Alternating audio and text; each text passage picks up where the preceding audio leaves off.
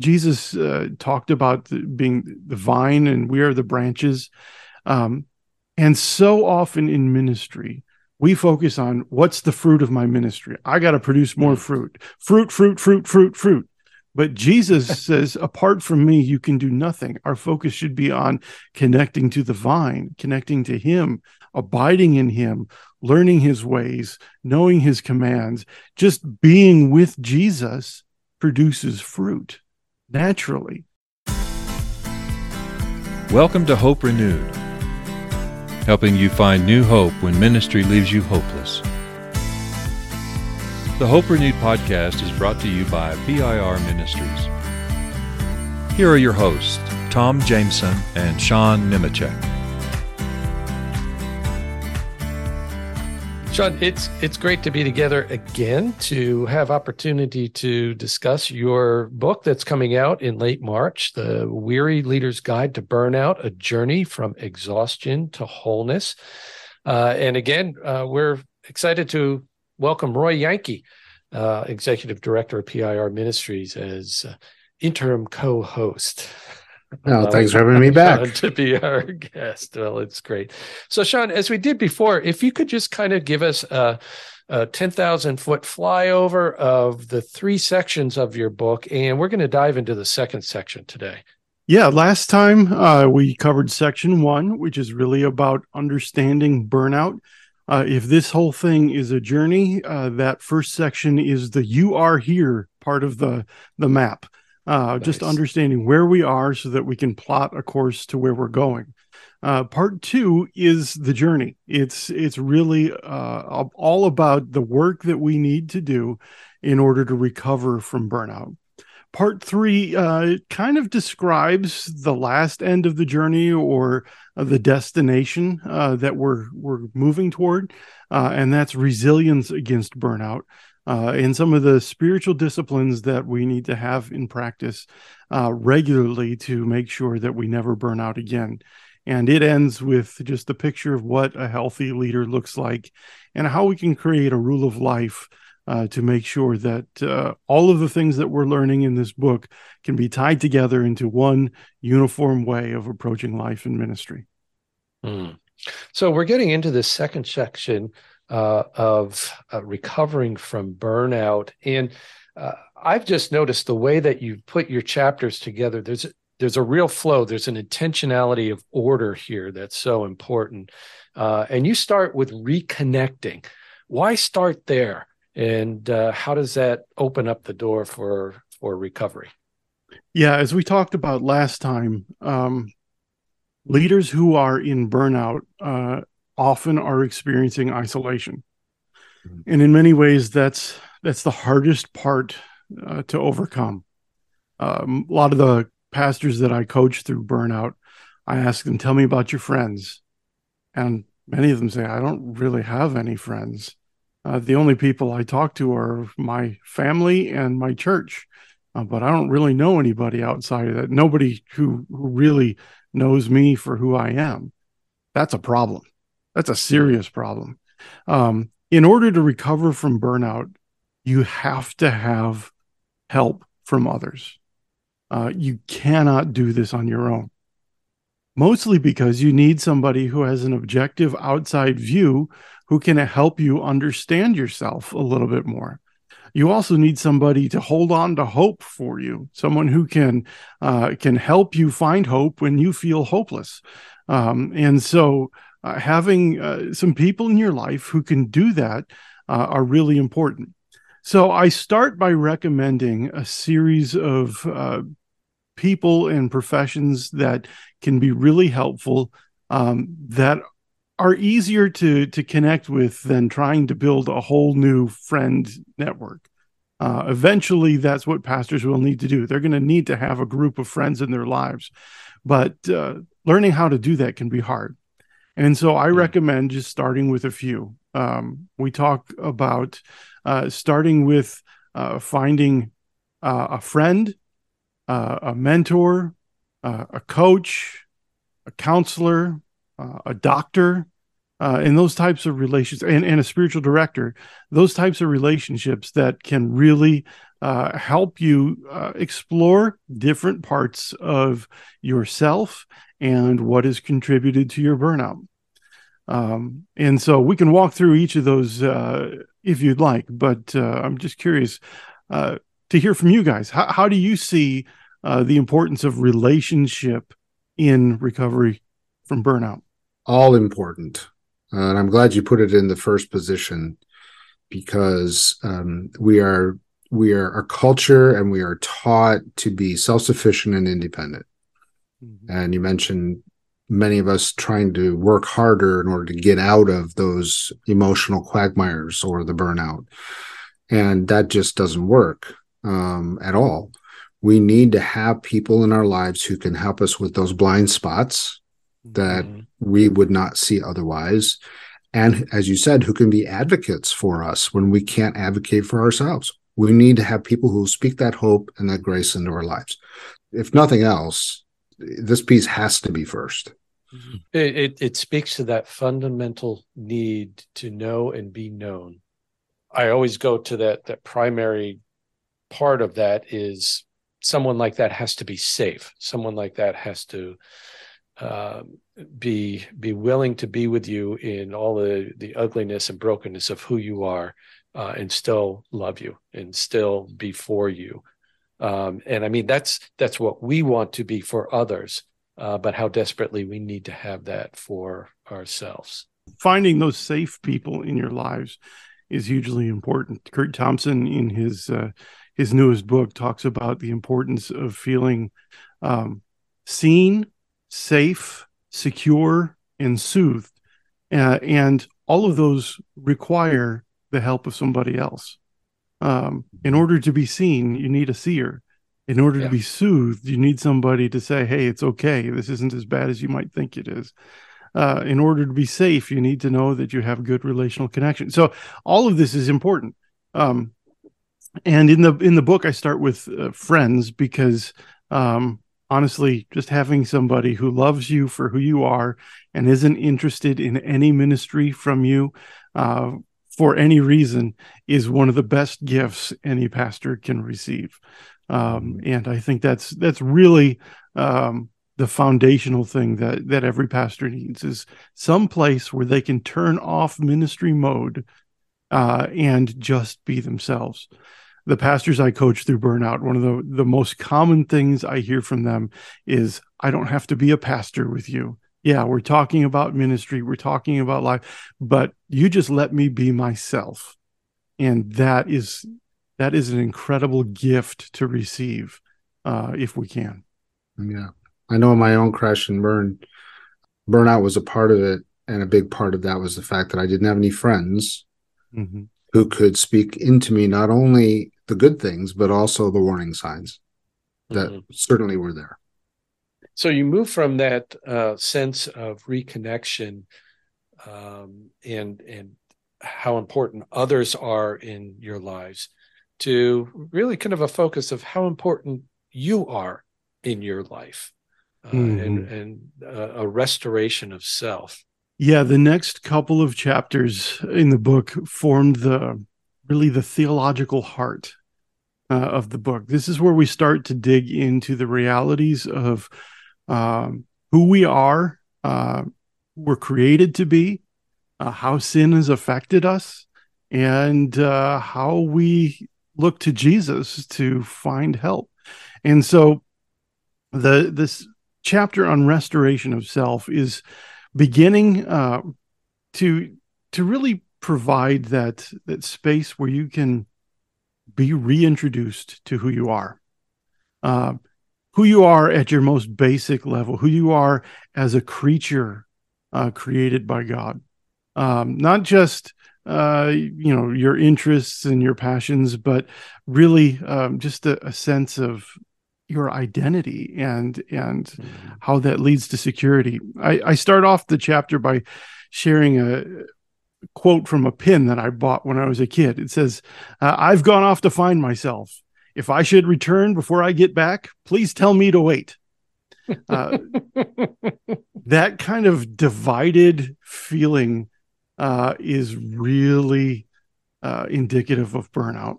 Um, we feel like we're divided up all over the place. There's bits and pieces of, of us everywhere. Um, we've kind of shattered our sense of self, put little pieces of us in different compartments and divided our lives.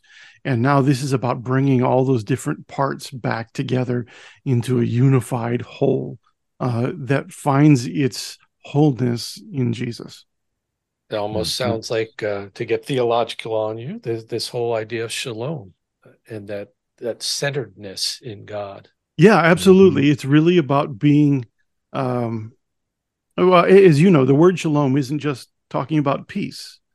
It's it's talking about health and wholeness and wellness and all of that in in, in one thing. It, and so, what I'm inviting pastors and leaders to do is just allow God to bring them back together into a single whole person who's healthy and uh, who, who's well. Uh, and so this is really introducing other things that are going to come later on in the section.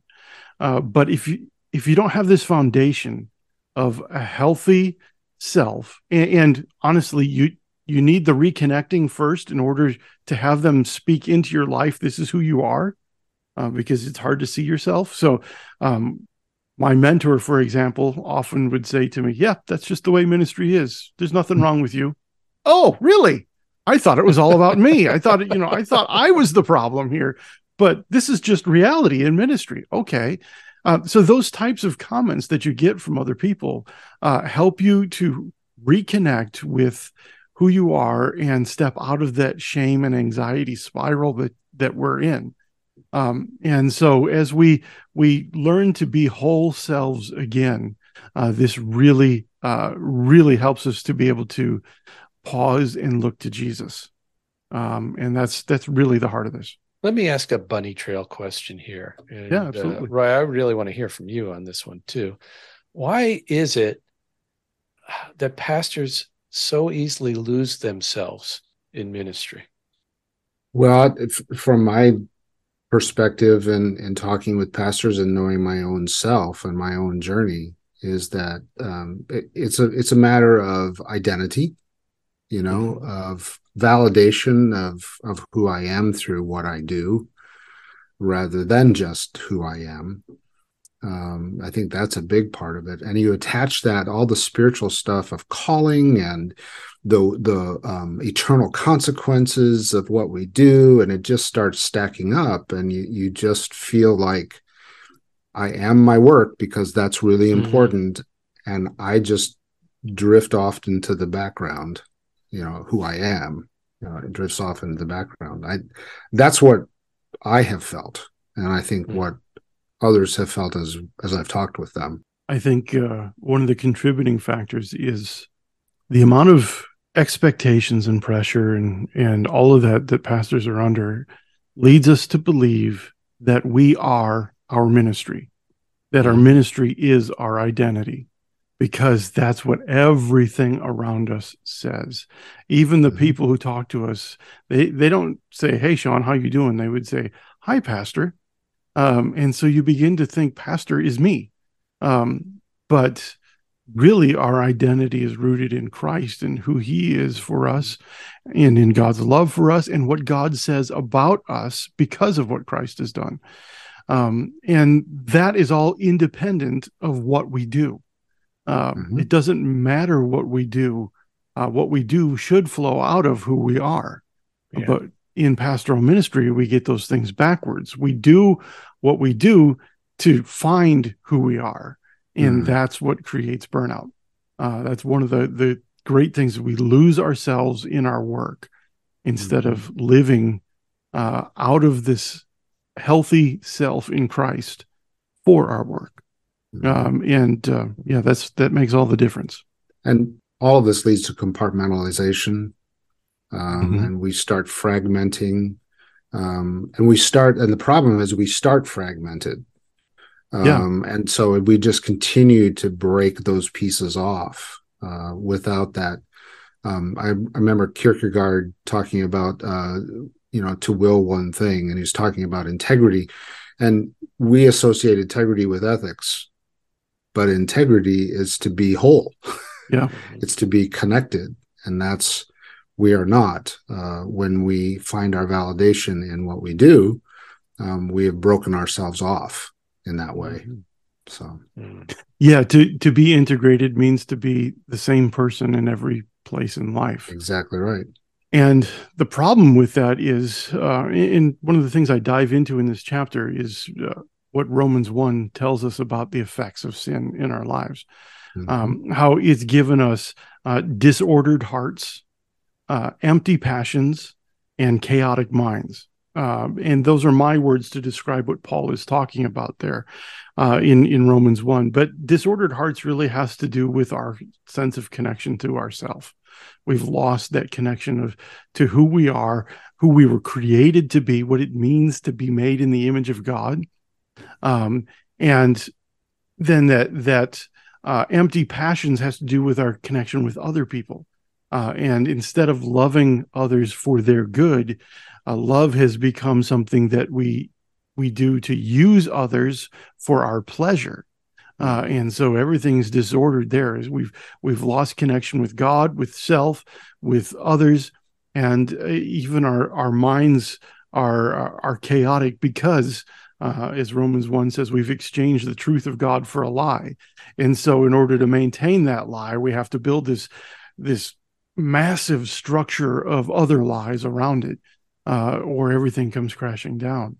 Um, and so the effects of sin in our lives have really torn us apart and, and um, like you said, compartmentalized different parts of us so that we can try and live in this disordered way. But the answer to all that is Jesus. The the the restored self is uh, what the Holy Spirit is doing in forming us into the image of Christ which I believe is restoring the image of God from Genesis. The, the idea of being created in God's image finds its fullest expression in our being made like Christ um, by the Holy Spirit. And so that restoration work is so important. And, and mm-hmm. and so the the essence of recovering from burnout is learning to rest securely in who we are in Christ. Mm, and, and yeah. that's that's I think you know if we're doing a chiasmus of your book, right dead center in the in the middle of it is this chapter on becoming secure uh, in in Christ uh, and revisiting or more deeply understanding that sense of identity of who who we are in Him. Mm-hmm. Yeah, um, I think it's very easy for us to to get wrapped up in what everybody else is saying about us uh, and what we're saying about ourselves. Our negative self talk uh, can be debilitating at times, it can be cruel. Um, and so we need to have a really strong sense of what God says about us. And so I use this chapter to explore the the statements where um, Scripture talks about us being in Christ. One of the the most foundational ideas for me in coming out of burnout was the sense of being united to Christ uh, and what that really means. What are the all the implications of that? Um, it's all over the New Testament. Um, and this idea of being united to Christ and finding my identity in Him was really the thing that gave me the sense of security and stability to be able to do the rest of the work. Mm-hmm. Without this, I wouldn't have been able to go any farther. Mm-hmm. Um, and so the foundation is really Jesus himself, who he is for us and who we are in him because of the union we have with him. So Romans 8 was huge. There's other passages um, that are really important, but I just kind of take the chapter and go through several in Christ statements in kind of a logical order uh, that help us understand just how wonderfully secure we are, how fully and permanently loved we are by God. And uh, it's just it's just a wonderful thing to to experience when you really get all of this stuff under your skin. I'm I was reminded in reading through this and uh, Brennan Manning's statement. Uh, he he made an audacious statement one time when he he said, "You know, I think I imagine that probably the first question Jesus will ask me when I arrive in heaven is, did you really believe that I loved you?" Mm. okay, mm. that's that's eye opening uh, to think about that, and that that's really what this is about. Um, mm. And we we have to be sinking deeper and deeper into the love of Jesus uh, in order to have the the proper ordering of our other loves uh, that we need to express. That was Paul's prayer for the church, right? Uh, he he wanted them to to not just know but experience how high and deep and wide mm-hmm. uh, was the love of Christ, was the mm-hmm. love of mm-hmm. God for them in Christ. Um, and so, yeah, that that is is so foundational. I I don't think we can, we really have any idea of how deeply loved we are. Um, mm-hmm. But if we can just get a little bit more of that, uh, the hope, the joy that comes from that, uh, can can really form the foundation for for the future. The other part of this chapter that I, I really want to highlight is what it means to abide in Christ and how our ministry flows from that abiding. Um, Jesus uh, talked about the, being the vine and we are the branches. Um, and so often in ministry, we focus on what's the fruit of my ministry. I got to produce more mm. fruit, fruit, fruit, fruit, fruit, fruit. But Jesus says, apart from me, you can do nothing. Our focus should be on connecting to the vine, connecting to Him, abiding in Him, learning His ways, knowing His commands. Just being with Jesus produces fruit naturally. It's not something we have to mm. focus on, it just happens. The more we're with Jesus, the more we're learning from Him, the more we're taking His ways into our life, the more naturally ministry flows mm. out of us. Uh, and so it's an easier approach. We're no longer striving to do all these different things. We don't have to focus on the outcomes. We can focus on just knowing Jesus, being loved by him, learning from him how to love others, and the rest of it takes care of itself. And that is so much easier. Yeah. So don't you think though this this flies in the face completely in our culture of productivity, which is um, something that creeps into board meetings, um, expectations of people in the church that pastors and ministry leaders need to make stuff happen, and it, it needs to be that productivity is the measure of mm-hmm. success and effectiveness and all the rest of that. Doesn't that just fly in the face of that? I think it does. There's got to be a balance to this. Uh, we can't live unproductive lives, you know, just sitting around and something and in scripture nothing. about that. Yeah. Yeah. Mm-hmm. Right. Sure. Um, so one of the ways we know we're connecting with Jesus is that he produces results in our lives that flow out of us naturally. So people will look at the end result and just say, I've got to replicate that but you can't do that unless you're connected with Jesus. Um, and so, uh, yeah, we get the cart before the horse uh, in in the way we approach ministry. Mm-hmm. Um, we try to to have the end results before really connecting deeply with Jesus, and and we really have to flip that around. And you're right, the way we've been teaching pastors to lead, especially coming out of the church growth movement and the megachurch movement, uh, not that those things were inherently bad, but they came with some baggage that really led us into more of a business model, CEO model of pastoral ministry, which looks nothing like Jesus, to be honest. Mm-hmm. Um, and so, yeah, we have to call people back to abiding in Christ. That isn't to say you can't have a megachurch pastor who's not abiding in Christ. I think there are some out there. There's some mm-hmm. really good ones. Um, but the temptation is to try and build this kingdom that we were never called to build. Um, Christ is the one who builds his kingdom, he's the one who builds his church. Um, and so we have to trust him for the outcomes as we abide in him. So we've been using this word integrity and, and integration, reconnection with, with God, with self, with others. Uh, then you step into differentiation, um, which I think is a complementary term to integration, not a not an opposite. Um, mm-hmm. Explain where you're going with that. So the idea of differentiation was something I came across in uh, a lot of the leadership books that I read. It comes out of um, Murray Bowen and family systems theory.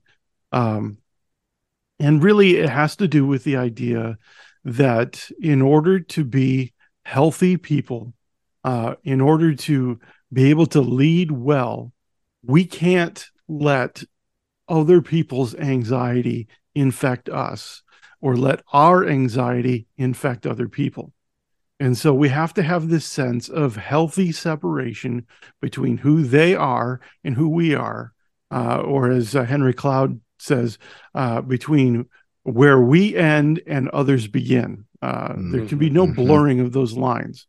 Um, this does not mean that we're relationally disconnected from people. In fact, um, that's been one of the criticisms of this this idea of differentiation is that sometimes people take it too far and they just disconnect altogether. Um, but really, it's about knowing who I am and where the boundaries of my responsibility and my personhood end, and respecting the other person's responsibilities in their personhood and being able to have relationship across those those lines in healthy ways.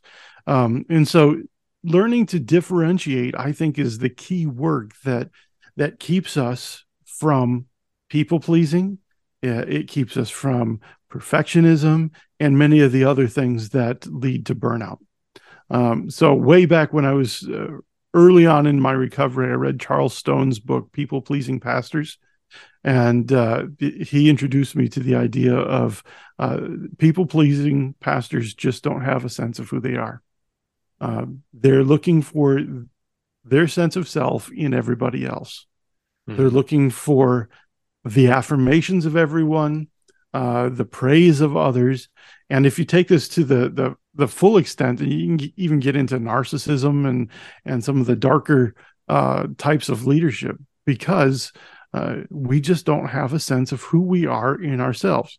This is why foundationally we need to know who we are in Christ, because that provides really the the the basis that we need for being this this healthy self, knowing that we mm-hmm. are loved by God and we are complete in who God created us to be, and we don't need others to tell us what to do or who to be or how to live those things come from god and and that love that we have from god can then flow into others uh, in healthy ways. And so differentiation is really about learning to create that healthy separation so that we can be separate selves uh, and still be relationally connected. Sometimes we have uh, pastors who are conflict avoidant uh, and this is one of the things that leads to burnout uh, and because they're conflict avoidant, they can't handle uh, the intense negative emotions of anger. Um, and so they will do things to try and manage the other person's anger. For example, I'll withhold information so that you don't get angry. Uh, and pastors often do this with their spouses too. You know, I'm gonna I'm gonna hold back what's really happening at church, so that my spouse doesn't get overly angry and make it hard for her to worship. Um, but doing that, you're you're actually taking away the other person's responsibility to manage their own emotions. You're mm-hmm. disrespecting them uh, as individual persons. Um, and so, learning to let people have the information and let them be angry and not be infected by their anger or be threatened by their anger is part of what it means to be a differentiated self. Yeah and coupled with that, people pleasing comes being the fixer, right? Yeah. Um, because we want to, um, as you said, we want to manage them, be responsible for them, and not um, allow them to not only be who they are, but take responsibility for their own stuff as well. One of the dirty words in all of this is control. Um, mm. Pastors so often are trying to control other people and we don't see Jesus doing that with his disciples. Uh, yeah, he reacts to some of their stupid statements. He uh, reacts to the the Pharisees, but he does so in a way that they're responsible for their own behavior. They're responsible to change their walk, and Jesus isn't going to do that for them in in those relationships. Uh, he's going to provide the basis for them to be able to make those changes, uh, but he's not going to do the work that they themselves need to do. So you um, give some suggestions on developing differentiation of self, some some practices or, or, or different things. Um, and and at the head of that is practicing mindfulness, and that's the one that you really delve mm-hmm. into. Why, how, and why do you find that to be most important? Well, you cannot be differentiated if you don't have a mindful approach. Um, mindfulness is really just being aware of first, God's presence with you, second, what's happening around you, and third, what's happening within you. You need to be aware of all those things in order to be able to have a healthy, differentiated self. Uh, in fact, the rest of this section of the book is all things that you can do to help with this differentiation. Um, mm-hmm. But it starts with with this idea of learning to develop um, a mindset that reflects on uh, what am I experiencing uh, that involves all the senses. How can I engage all of my senses into the world around me and use that to help me reflect on what's happening? So that includes being aware of God's presence and then being aware of the way others are showing up in the room and what am I picking up from them? But then you also have to be aware what am I thinking and what am I feeling? Because if you're not consciously aware of those things, then you can't um, put in, insert a pause before your reaction. So many of us, especially men, are in autopilot mode uh, we aren't even aware of what we're thinking and feeling. We're just reacting to everything around us. And that means we're going to live lives that are very destructive relationally. So if we have certain emotions that are destructive, anger, um, bitterness, any any number of things, uh, being able to notice what I'm feeling, and because of this feeling, what am I thinking? Then you can pause and say, "All right, now, how do I want to react in a way that isn't going to infect the person across from me with these emotions and with these thoughts? How can I react to them in a way that's healthy and good for them? And so we kind of explore that throughout the rest of the, the book. How did you uh, come up with the, the mindfulness practice? All of your chapters end with some really good practical steps that people people can take. So, how did you come up with that mindfulness practice? So, to be honest, uh, I picked up this practice from Charles Stone. It's in the appendix to mm. People Pleasing Pastors. And over the years, I have modified it and expanded on it to make it my own. Uh, incidentally, Charles Stone has also modified and expanded on it into a, a whole book called Holy Noticing, where he talks about the the practice of Christian mindfulness. It's an excellent book and I recommend it. But I had already used this earlier practice to to develop and, and grow my own sense of of how to do this. And so yeah, the whole book is really just this is what I did to get out of burnout. Um, mm-hmm. and so I'm just describing my practices uh, and how they help me. So um, just learning to to listen to the rhythms of my own breathing, my own heart, to calm myself down as I focus on God's presence creates a space for me to listen to what's going on in my uh, my environment and my uh, affections or emotions and my thoughts. And all of that gives me this incredible focus to be able then to then ask all right what's happening in my soul? What does my yeah. soul need to say to god? And what is god more importantly what is god saying to my soul and so it creates the the environment that i need to have healthy silence and solitude with god hmm. when i tried to enter into silence and solitude before this practice my mind was wandering like crazy you know thousand thoughts entering and, and it was just so hard to pay attention Um, but after taking some prayer retreats and learning what it feels like to be in silence and solitude and really pay attention to God, and after learning this mindfulness practice uh, and being able to put those together, uh, it really helps me to to kind of clear what's going on in me so that I can be fully present to God. Mm. And then you take us to that that work then that you can do, the work of mm-hmm. soul care. So mm. I, I, know, Sean, you and I have talked a lot about soul care and had uh, many guests, uh, but uh, just share with us how soul care then becomes, I think, really the the heart of recovery um, from burnout. Yeah, in many ways, everything in this book is soul care, um, mm-hmm. and so this chapter might be better um, better titled spiritual disciplines or or something mm-hmm. like that, but is really about the idea of developing regular spiritual practices, practices that are life giving, um, and approaching some of our common things in different ways. So, for example, Bible reading, I talk about reading the Bible in three different ways. And uh, quite often a lot of us will especially as pastors will approach the bible just in one way. That is we're going to learn what it means. We're going to read to understand. Um, and if we understand then we've got a sermon that we can deliver to others um, and we can just tell them about our understanding of scripture. Um, there's some good sermons that happen that way but quite often they lack depth. They're kind of dry sermons. They're very intellectual sermons. And uh, to be honest, that was my way of preaching for a long time. Um, you know, I had the skills of delivery to make it seem more dynamic than it actually was. Um, but really, I was just reading to inform. Um, but we also need to be uh, reading to nourish our own souls. Uh, when was the last time uh, we came to scripture with no agenda other than to just meet God and let Him minister to us through scripture? And uh, for me, that was learning to spend long periods of time in scripture.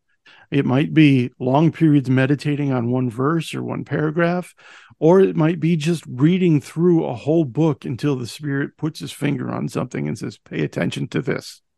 Um, sometimes it would mm. take 15, 20 minutes of reading before I was in a place where I could actually focus and I was in a rhythm to listening to the Spirit. I was starting to notice the Spirit's voice again.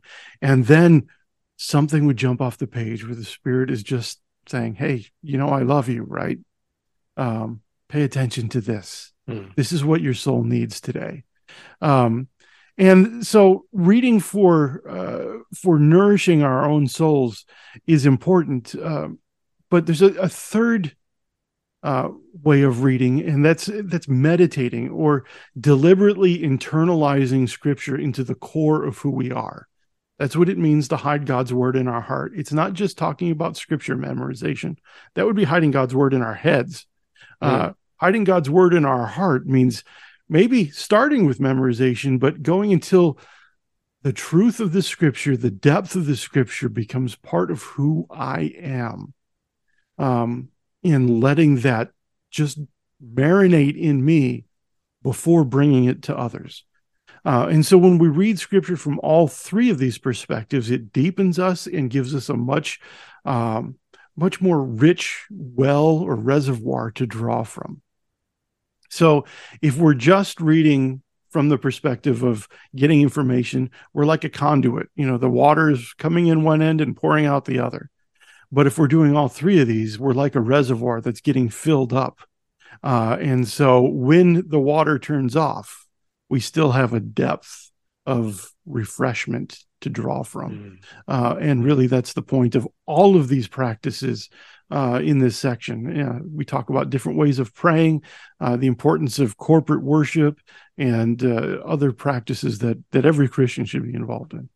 I love that you're you're bringing this again. The, these kind of have an order to them uh, in in recovery, and that uh, I think so often with the spiritual disciplines, pastors again view them in in kind of a utilitarian sense. It's like, oh, I need to be more spiritual, so I'll do spiritual disciplines. Therefore, I am spiritual because I do spiritual disciplines, instead of of taking that mindful approach that comes from a rooted identity in Christ, which comes from uh, having, uh, you know, allowed others to I, think of the four friends letting the their friend down through the roof to mm-hmm. be before Jesus, kind of thing, uh, and um, just to be that authentically present to the Spirit in the in the disciplines, because I think it was Richard Foster said the, the, the disciplines don't change us; they put us in the place where God can do the right. work. Yeah, yeah, and yeah. that's the point, isn't it? It's to yeah we do these disciplines to be with God. Mm-hmm. That's the point. Just be with God and allow Him to speak into our lives. Um, and He doesn't always speak every time we come to these things, but sometimes He does. And in those moments, the life giving words that God speaks by His Spirit into our hearts transforms us for ministry. Mm-hmm. I think so often in the church, we get new Christians in and we disciple them with knowledge, with content, and then tell them, now go out and serve. But we never take the time to ask them to sit and learn to be with Jesus and to be loved by Jesus first. Uh, if we did that, uh, then some of the content that we need to teach would come up naturally and we'd have some mm-hmm. discussions. But we wouldn't be sending people out to serve and burn out because they would be filled with the love of Christ first. And mm-hmm. uh, I think that's really the the thing that I'm trying to correct here is telling pastors their first work, and, and really all Christians, all leaders, not just pastors, mm-hmm. our first work is to be with Jesus and mm-hmm. let our mm-hmm. ministry flow out of that. Mm-hmm. And being uh, holds uh, is is the greater value sometimes than doing right? Yeah. Uh, and just to be present even like you said when god doesn't speak is there value to being in that posture uh, to just know that we are present with god? There's no outcome there's no doing right? Mm-hmm. um, but that there are great lessons to be learned in just that being present and being still. Yeah yeah pete scazzero says that our our doing flows out of our being. Mm-hmm. Usually get those things backwards. Mm. But given the pastoral persona, you know, I have my 10 minutes of authentic connection with God, then boom, okay, I'm going to take this out. Here we go. Let's let's run. So you talk about boundaries as in in the kind of the working out once you're in this deeper uh inner place and then, you know, there there is the doing of the work, right? There there is the life of ministry. Um, how how do we avoid getting back into the same old traps? Uh, and you talk about that in boundaries. Yeah, in, in, the chapter on boundaries, we're really talking about three things. Uh, first, it's our core values, the things that drive what we do. Uh, if we don't have a sense of what those are, um, then we tend to lose ourselves. And most pastors who are in burnout when they really dig down deep to what their core values are and the way they're actually living, they find that those things are opposite one another. And so there's some uh, some realization that happens there and uh, a chance for corrective. Uh, and then from there, we move into the discussion about prioritizing our life, that we can really only have one priority in life.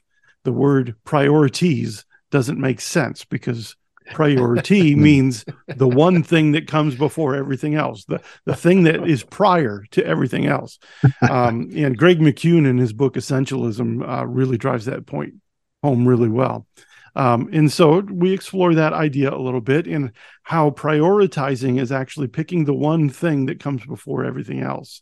And then under that, what's the one thing that comes before everything that's left? And then under that, what's the one thing? And so making sure that we're not mixing up priorities or trying to express them simultaneously, which essentially eliminates uh, our priorities. Uh, so, building on the foundation of our values and our priorities, then it's easier to to start building some boundaries.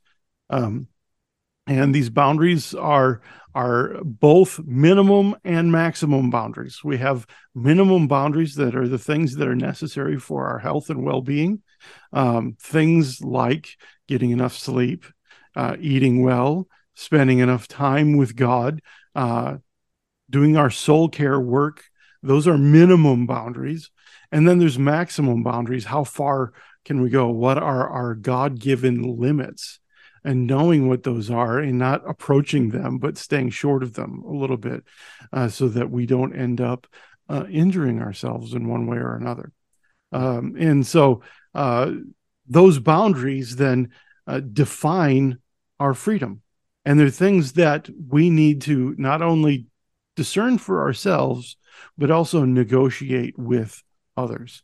Um, so many times people will set boundaries for themselves and just um, uh, enforce them or impose them on other people. Uh, but one of my desires is that uh, pastors and leaders will learn to negotiate their boundaries with their church board, with their families, with everyone, so that everybody knows what the boundaries are, where they are. Mm. Uh, it's essentially like laying out the lines on a field so that you know where the boundaries are so you can play the game. Mm. Um, you know, if you play soccer or football, there's clear boundary lines. You can't play the game outside the lines. Um, mm. It doesn't work. You have to stay within the lines in order to play. And if you do, you have freedom within those boundaries. Uh, and it's when we get outside those boundaries that we start to lose our sense of freedom. Uh, we start mm. to feel stuck. We start, it's because we're outside the lines and we can't play the game there. Uh, so finding where our freedom is, again, our God-given limits, our minimum requirements allows us to determine this is this is the space I have to play. And uh, when we do that, uh, based on our values, based on our priorities, based on negotiated boundaries, then life and ministry becomes a whole lot more fun. Um, mm. It's it's joyful again because we know this is where I get to play. Mm. So this is the playground of ministry. Boy, that's so counter to uh, our understanding of of um, in our culture of freedom. You know, to have boundaries in order to be free, to play the game. Um, uh, we are exceeding our limits all the time, and wonder mm. why we suffer the effects of that. Yep. Yeah, I I'm amazed at how sleep deprived we are. Um, when I have a pastor who's in burnout, one of the first things I do is say, I want you to take a couple weeks off, take some extra naps, and just let your body tell you how tired you are. Um, it's amazing the depth of our sleep deprivation. Um, and even when we go on vacation, uh, we don't take restful vacations. We take busy vacations. yes, we do. You know? um, and so learning to find some rhythms in our mm. restful times as well mm-hmm. uh, is is really important. But I think one of the keys to the idea of boundaries is learning that a pastor or leader's job description really needs to be developed in cooperation with one another based on their values, their priorities, their sense of calling from God we got to stop trying to jam pastors into these um, pre-formed job descriptions that really have no sense of the personhood of who's filling that role. Well, they're mm-hmm. unrealistic in their expectations and yeah. uh, to the sense of what God calls a pastor to be anyway. Yep. Mm-hmm. Yeah. And some of our some of our limits are the weaknesses that we have naturally. Mm-hmm. Uh, and many people in the church are uh, trying to get their pastor to to turn their weaknesses into strength that's not going to happen folks no it's it, no. it, you could you should minimize your weaknesses so that they're not liabilities but really those are just god telling you these are the areas where you need other people in your life mm-hmm. you need exactly people right. with those things that are strengths uh, and so learning a pastor's strengths and building their job description around that so that that's 80% of their work is really what creating healthy boundaries is all about. Yeah. Yeah. Yeah. Yeah. And it goes to that whole body thing too that we tend to forget, you know, the church yeah. being a body. So, yeah. Yeah. So you you end this section breaking free. I love it. It's, it's kind of now, yes. Uh, and uh, I almost read it as um, not okay. Now go out there and get them. You know, kind of the coach's uh, pep talk. It's more of uh, okay. Now before you step out here, remember here are the warning signs. don't don't do things. Uh, what's what's the definition of insanity? Doing the things the same way over and over again, expecting different results. Um, this is maybe breaking free from patterns that that were holding you uh, toward burnout. Yeah, this this is actually, I think, the hardest chapter in the book to implement because mm-hmm. there's more work in this one chapter than probably in the rest mm-hmm. of the mm-hmm. book if you really do the work. Um, this is this is about noticing our destructive habits, personality traits, things that get in the way of our relationships, and having the courage to face those and change them in us. Um, or at least at the very least notice them and warn others about these tendencies. Give them a chance to call us out and say this isn't who i want to be. This is just a pattern that i go to. Um, but uh, having the, the the freedom to to face our flaws and change what we can and be vulnerable about the rest honest mm-hmm. not trying to hide those things but having an awareness about them and and just being clear with people this is who i am um, mm-hmm. so that we don't end up hurting people mm-hmm. um, we also talk in this this chapter about um, recognizing generational patterns mm-hmm. um, so early in the book i talk about our childhood wounds and and family of origin stuff and uh, this is where we actually get to address that and start learning what those patterns are. Uh, we all have uh, vows that we've made as children that need to be undone and how do we go back and reframe those and repent of those vows? Um, how do we change uh, patterns that were handed down to us uh, from our uh, our parents, our grandparents, our great grandparents. Um, so I talk about doing a genogram, which is, I think, one of the most profound spiritual tools you can use. Um, when you see generational patterns that you didn't know were operating in you, mm. um, it's amazing how much freedom that gives you. It doesn't mean you're going to be able to change them, but having awareness means you can watch for them uh, and be honest about them. Uh, mm-hmm. And so um, that's that's really important. Uh, and and then just being able to um, to notice our own negative self-talk and how powerful that is in our lives and how it's actually just our shame showing up. Mm-hmm. it's it's just our shame taking on a voice. And sometimes that voice isn't even our own uh, sometimes it's voices that we assign to other people, people that we respect in our lives. Uh, and and we hear in our imagination them saying things to us that they never would say in person, mm-hmm. uh, that they would never even think on their own. But because we're in a shame, a place of shame, uh, we we project that onto those people, and and learning how to break those patterns and replace those thoughts with promises of God is is uh, essential. Um, and then finally, uh, and this one may be the hardest of all, is learning to remain present in conflict, to be curious about what's going on in the other person rather than defensive. Um, did you know mm-hmm. you can't be curious and defensive at the same time? There are two parts of the brain, two different parts of the brain that cannot fire at the same time biologically. So you can either be defensive or you can be curious, but you can't be both. And so choosing to be curious shuts down defensiveness and opens up relationship. And mm-hmm. uh, the end of the chapter is really about learning to to remain present in conflict so that you can really genuinely care about the other person But to do that, you have to be secure yourself. And so that's why it's the last thing in this section, mm. uh, hmm. because everything else has mm. to happen first. Sure. I know in addiction work, um, you know, that negative self talk that you mentioned, um, to rewrite the tape, to write over the tape with different kinds of self talk.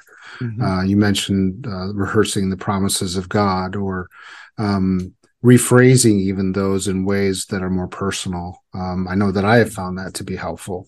Um, staring in the mirror and actually talking to yourself mm-hmm. begins to rewrite the tape uh, mm-hmm. that you hear so often in your head. And this is where having those um, those other people in your life also helps because mm-hmm. you have somebody like a counselor or spiritual director, a coach or a mentor uh, or a friend. All of them, you can say, "Here's what's going on in my head," and they can say back to you, here's what god says.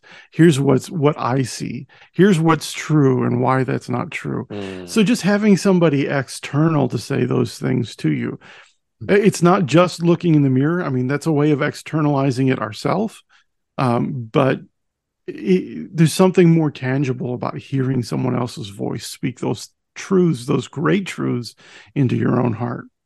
Absolutely. So i think maybe in summary this is this is going to be so general, but what I'm sensing is that recovery from burnout it it's not about becoming a different person. It's about being different in a good way about who you truly are. Uh, being able to to approach there there there are things that need to change, but not. And I guess what I'm thinking is that you know, someone who's in burnout saying, you know, I've got to become a completely different person. And uh, what I'm hearing is, no, I just need to be completely different about the person I am. Yeah, that's one way of looking at it, I suppose. Uh, I think what's happened is that in burnout, our sin and anxiety and shame has made us into a different person than we really are. Mm. And so we're living out of this false self yeah. this this facade that we're projecting to the world that everything's good, everything's okay. Um, you know, I need your praise because I'm such a great leader. And really, what we're returning to is the vulnerable, um, true self with its limits, uh, with its boundaries, mm-hmm. with its needs and its weaknesses, and also all the goodness and the joy and the strength that comes from this is who I truly am. Um, so yeah, it's it's returning to ourselves rather than, you know, becoming a new person. But that's a long journey. Uh, yeah. In in many ways, uh, the subtitle of this book um, is so true that that journey from exhaustion to wholeness. We're learning to be that whole person once again. Um, that's that's key.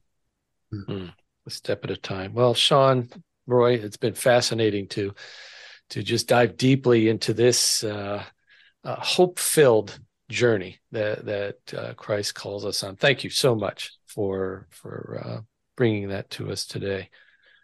And uh, we always like to end with words of hope, and it's my turn to do that. And simply, I want to say uh, the the words of hope that that brought life to me at a very important time you are not alone. There is hope. And this focus on surrounding yourselves with others who will speak hope into your life. Uh, be diligent, be tenacious about finding those people uh, who can be the safe people, the hope filled people, the, the faithful friends who will bring you to, to Jesus. Thanks so much for listening today on Hope Renewed. Uh, we'd love you to visit our website, hoperenewedpodcast.com. Leave us your thoughts, leave us your comments. What's stirring in your soul? And it is our prayer that the God of hope will fill you with all joy and peace as you trust in Him. Thank you for joining us on Hope Renewed. Please help us reach more pastors by sharing this episode with your friends. If you enjoy this podcast, rate and review us on Apple Podcasts, Google, or Spotify, or your favorite platform for receiving podcasts. Thank you. This means the world to us. The Hope Renewed podcast is brought to you by PIR Ministries. At PIR, we partner with God and the church in the work of pastoral renewal and restoration. Pastors, our goal is to help you cultivate new hope for healthy life and ministry. We do this by building relationships. We train both pastors and churches to promote a culture of ministry health. If you've experienced a forced exit from ministry, we provide a process of restoration for you and your family. We also have proven resources and tools to assist you in the challenges of ministry life. To contact us or to learn more about PIR, visit pirministries.org.